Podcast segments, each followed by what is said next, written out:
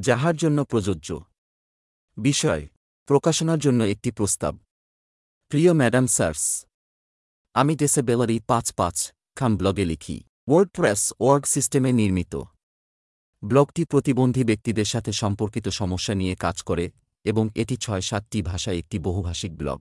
Uzbek, ইউক্রেনীয় Urdu, Azeri, Albanian, Amharic, ইংরেজি, Estonian, Armenian, Bulgarian, Bosnian, Burmese. Belarusian, Bangla, Basque, Georgian, German, ইতালীয়, Indonesian, Icelandic, Danish, Dutch, Hungarian, Hindi, ভিয়েতনামি, Tajik, তুর্কি, Turkmen, Telugu Tamil, Greek, Yiddish, Japanese, Latvian, Lithuanian, Mongolian, Malay, Maltese, Macedonian, Norwegian, Nepali, Swahili Sinhala Chinese, Slovenian, Slovak, Spanish Serbian, Hebrew, আরবি অস্তু Polish, Portuguese, Filipino Finnish, পারস্য, চেক, ফরাসি, Korean, Kazakh, Catalan, Kyrgyz, Croatian, Romanian, Russian, Swedish এবং থাই।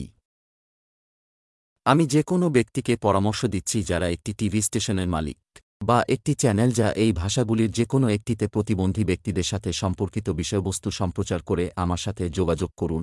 এবং আমাকে চ্যানেলের code পাঠান, যাতে চ্যানেলটি আমার থেকে সম্প্রচারের অনুমতি দেয় ব্লগ। শুভেচ্ছান্তে। আশফ বেনিয়ামিনী।